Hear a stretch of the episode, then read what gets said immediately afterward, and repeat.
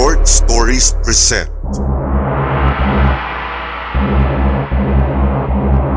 Eroplanong Papel Isa sa mga kwentong bahagi ng Pag-ong's Creepy Tales na isinulat ni Joe Herona.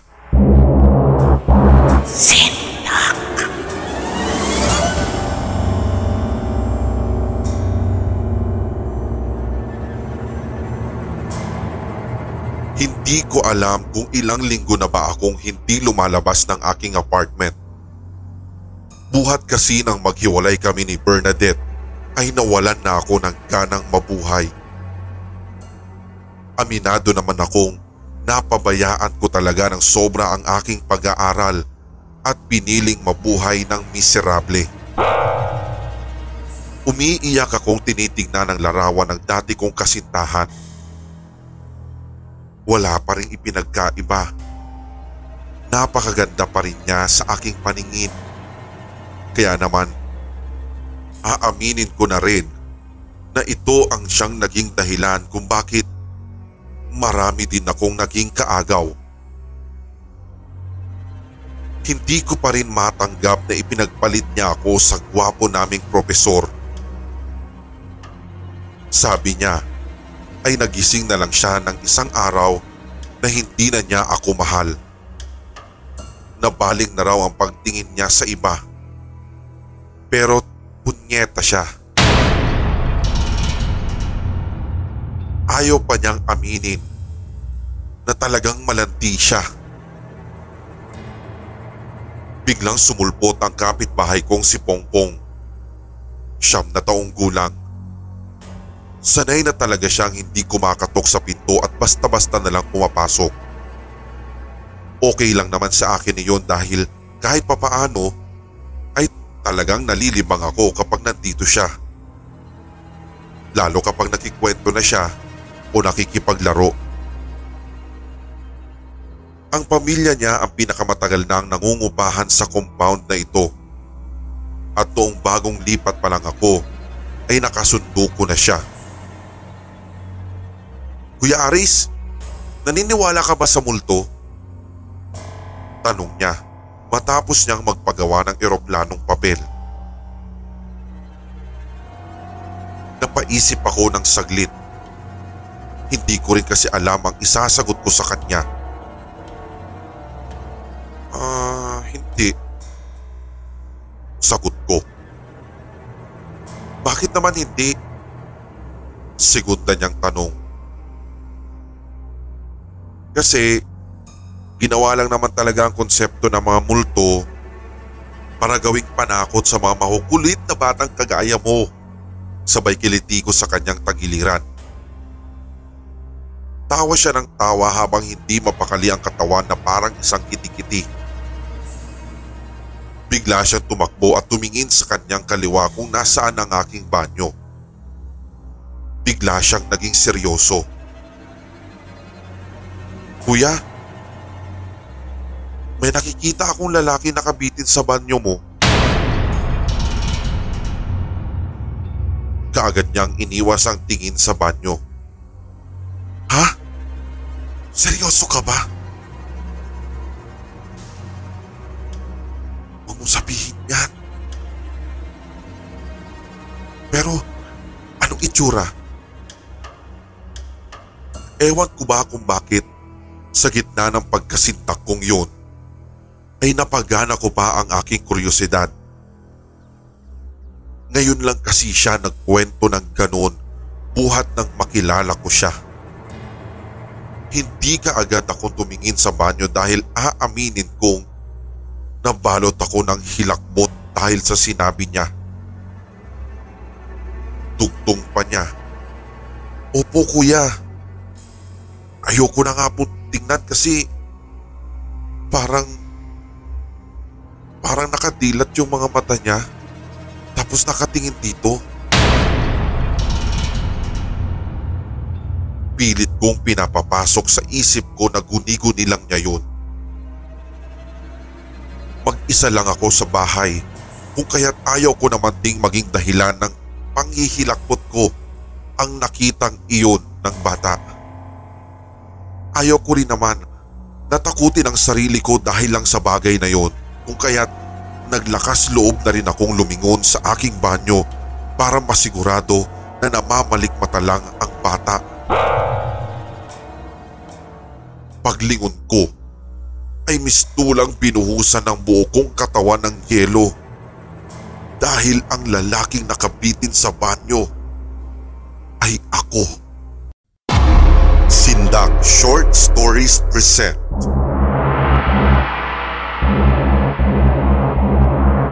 Gimbal at Sindak ang ikatlong bahagi a horror story collection na isinulat ni Vel Ann.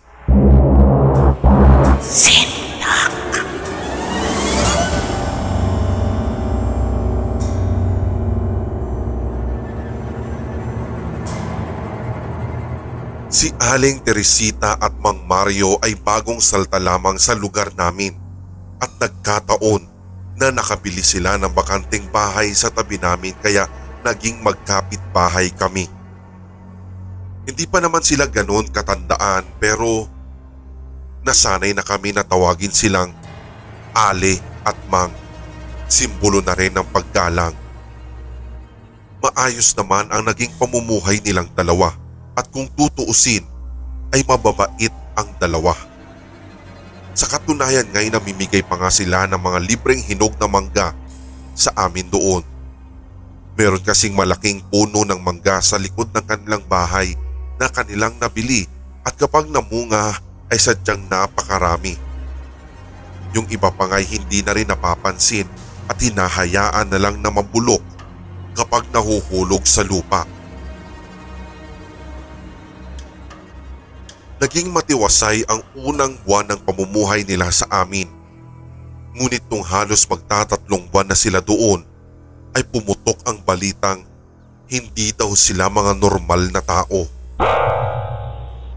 Base sa chismis na aking nadinig, minsan raw ay hindi nila nakikitang bumili ng gulay o isda ang mag-asawa. Hindi rin daw lumalabas ng bahay ang dalawa lalo kapag sumisikat na ang araw. At ang pinakamalala sa lahat ay yung napagbintangan silang aswang. Marami naman ang naniwala at marami din ang hindi at isa na rin ako doon. Tinawanan ko na lang kung tutuusin ang balita slash chismis slash kwentong barbero ng mga iyon dahil sa isip-isip ko ay nasa 21st century na tayo at hindi na uso ang mga aswang-aswang na yan. Pero lalong lumakas ang balibalita nang magsimulang mawala ang mga hayop ng mga poultry farmers. Kung hindi nawawala ay natatagpuan na lamang na wakwak ang katawan kundi nawawala ang mga lamang loob at halos walang natitirang dugo sa katawan ng mga ito. Wala nga silang pinipili. Mapakambing, manok, baka, kalabaw, baboy, at marami pang ibang hayop ang tinitira ng hindi maipaliwanag na kung hayop man o aswang. Sabi ng pulisya, ligaw na aso raw ang pwedeng gumawa ng mga ito at sabi naman ng iba ay aswang lang daw ang pwedeng gumawa nun walang ibang sospek kundi ang dalawang mag-asawa. Naghintay ako kung kailan nila lilinisin ang kanilang pangalan at ipaliwanag ng dalawang mag-asawa na hindi sila mga aswang ngunit isang salita. Kahit isang salita ay wala silang isinumpat sa mga nagpapanirang puri sa kanila naging ilag sa tao ang mag-asawa at ni minsan ay hindi na rin lumalabas sa kanilang bahay dahil sa kumakalat na balita. Napansin din ng ilan lalo sa mga umuobserba na kada madaling araw lumalabas ang mag-asawang yun. Ang iba naman ay tuwing umuulan at walang araw o di kaya'y kung kailan tumatakip silim. Minsan ay nagawi na lang ako sa aming bakuran at napagdesisyon ng magwalis dahil marami na namang tuyong dahon. Nagulat lang ako nang biglang may tumapik sa balikat ko at napalingon ako agad dahil dito tumambad sa akin ang nakangiting si Aling Teresita. Binati ko siya na magandang araw at gumiti na lamang siya sa akin bilang ganti sabay abot ng supot na puno ng hinog na mangga. Ngunit naggulat na lang ako na makita kong parang may bahid ng dugo ang kuko ni Aling Teresita. Pero parang wala lang ito sa kanya dahil pagkatapos niyang maiabot sa akin ang supot ay umalis na rin siya kaagad. Doon na umugong sa isipan ko. Totoo bang aswang si Aling Teresita? Iwinaksi ko na lamang ng ilang beses sa isipan ko iyon at saka naglakad papasok sa bahay upang ilapag ang supot ng mangga. Kinagabihan noon ay biglang nag-brown out sa buong barangay. At nairita pa nga ako sapagkat wala na namang anunsyo ang ginawa nila. Natapos na kami maghapunan ay saka kami lumabas muna para magpahangin dahil sobrang init sa loob ng bahay. Sumama naman sa akin ng kuya ko. Naglakad-lakad kami sa daan at hindi pa kami nakalalayo sa bahay nang biglang may narinig kaming ingay na parabang sinasakal. Agad naman akong hinila ni kuya para magtago sa likuran ng jeepney na nakapark sa kalye. Sinilip namin kung anong meron pero laking gulat ko nang makita ang isang babaeng sinasakal at dinadambahan ang isang lalaki. Hindi ko maaninag ang mukha ng babae dahil nakatalikod dito sa amin pero nakikita ko kung gaano kahaba ang mga kuko nito. Nagulat na lang ako nang binulungan ako ni kuya na bibilang daw siya ng tatlo at saka kami tatakbo ng mabilis at yun nga ang nangyari. Hindi pa nga halos natatapos ang pagbilang niya ng tatlo ay kumaripas kami ng takbo papauwi sa aming bahay at humingi kami agad ng tulong kina mama. Dali-dali namang humingi ng tulong sina papa sa barangay Tanod at sa mga pulis. Binalikan ng pulisya at mga tanod ang lugar kung saan namin nakita ang nasabing pangyayari ngunit hindi na nila mahagilap ang babae maging ang sinasakal nitong lalaki. Nanginginig tuloy ako na yumakap kay mama at habang patuloy na inahalughog ng mga pulis ang paligid ay lalong tumitindi ang aking kaba.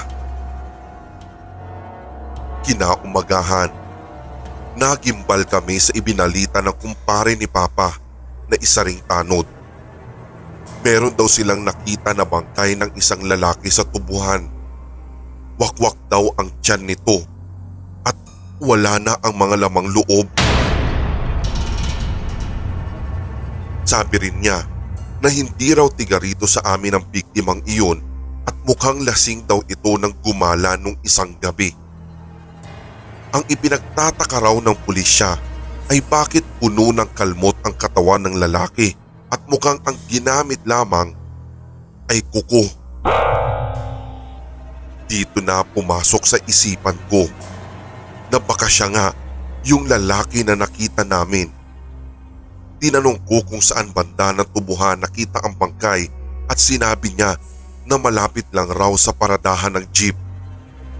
Doon na ako nilamon ng sindak at saka tripleng kinutuban pa ako na baka totoo ngang siya ang nakita naming lalaki. Sinabi ng pulisya na isa rin daw adik ang pumaslang sa biktima at ito ang pinaghahanap ngayon. Mula ng araw na iyon ay napuno ng ugong ang buong barangay namin. May naniniwalang adik nga daw ang may gawa ng karumal-dumal na krimen na iyon samantalang ang iba naman ay nananatiling matatag na sina Aling Teresita at Mang Mario ang pumatay sa biktima. Hanggang sa isang araw, nagulat na lang kami nang may mga kumpol na mga tao na nakabantay sa pintuan ng bahay ni Mang Mario. Meron silang hawak na palakol at sulo. Sumisigaw sila at tinatawag ang mga tao sa loob na sila daw ay lumabas at harapin ang taong bayan. Lumabas kami ng bahay at nakiusyoso sa mga taong iyon dahil hindi namin alam kung ano na ang nangyayari. Sinabi ng mga ito na nahuli raw nila sa akto si Aling Teresita na sinisip-sip ang dugo ng isang kambing. Nagtanong ako kung may ebidensya ba sila na pwedeng maging pruweba na nakita talaga nila sa akto ang kawawang ali. Dali-dali namang hinugot ng babae ang cellphone niya at saka ipinakita sa akin ang larawan ng babaeng nakaupo at kagat-kagat pa ang lieg ng kambing. Nasindak ako dahil sa ikalawang larawan ay malinaw na nakikita na ang mukha ng babae ay si Aling Teresita nga. Natigilan ako nang marinig ko ang tunog ng pinto ang sinisira. Nang lingunin ko ay nabuksan na nila ang pinto ng bahay ng mag-asawa. Unang pumasok ang mga kalalakihan na may hawak na palakol at natahimik ang lahat dahil naghihintay sila kung ano ang susunod na mangyayari. Lumabas na lang ang isang binata at sumigaw na wala na daw tao sa loob nang magsipasukan ang mga tao. Nagtataka tuloy ang lahat at isa na ako doon. Bakit hindi ko alam na umalis na ang mag-asawa samantalang kapit-bahay lang namin sila? Nang makapasok na kami sa loob ay mukhang wala namang nawalang gamit. Inakyat din namin ang second floor at ganun din wala namang nawala bukod sa mag-asawa na hindi na mahagilap kung saan. Lumipas ang isang linggo at walang anino man lang ng mag-asawa ang nagpakita. Hindi pa rin nawala ang chismis na si Aling Teresita ay isang aswang umalis sila dahil nabuko na sila ng taong bayan. Hanggang ngayon ay isang malaking katanungan pa rin sa akin ang babaeng nakita namin nung isang gabi. Dahil kung totoo man, ibig sabihin ay nakakita na pala ako ng aswang.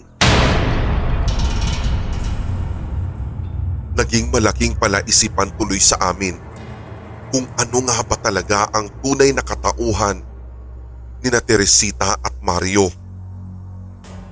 Kaya magpasa hanggang ngayon ay bakante pa rin at walang katao-tao ang katabi ng bahay namin. Wala na nga ding nagtangka na bilhin o maglipat sa nasabing bahay. Siguro dahil na rin sa takot at sa pangambang baka bumalik kapitbahay naming aswang.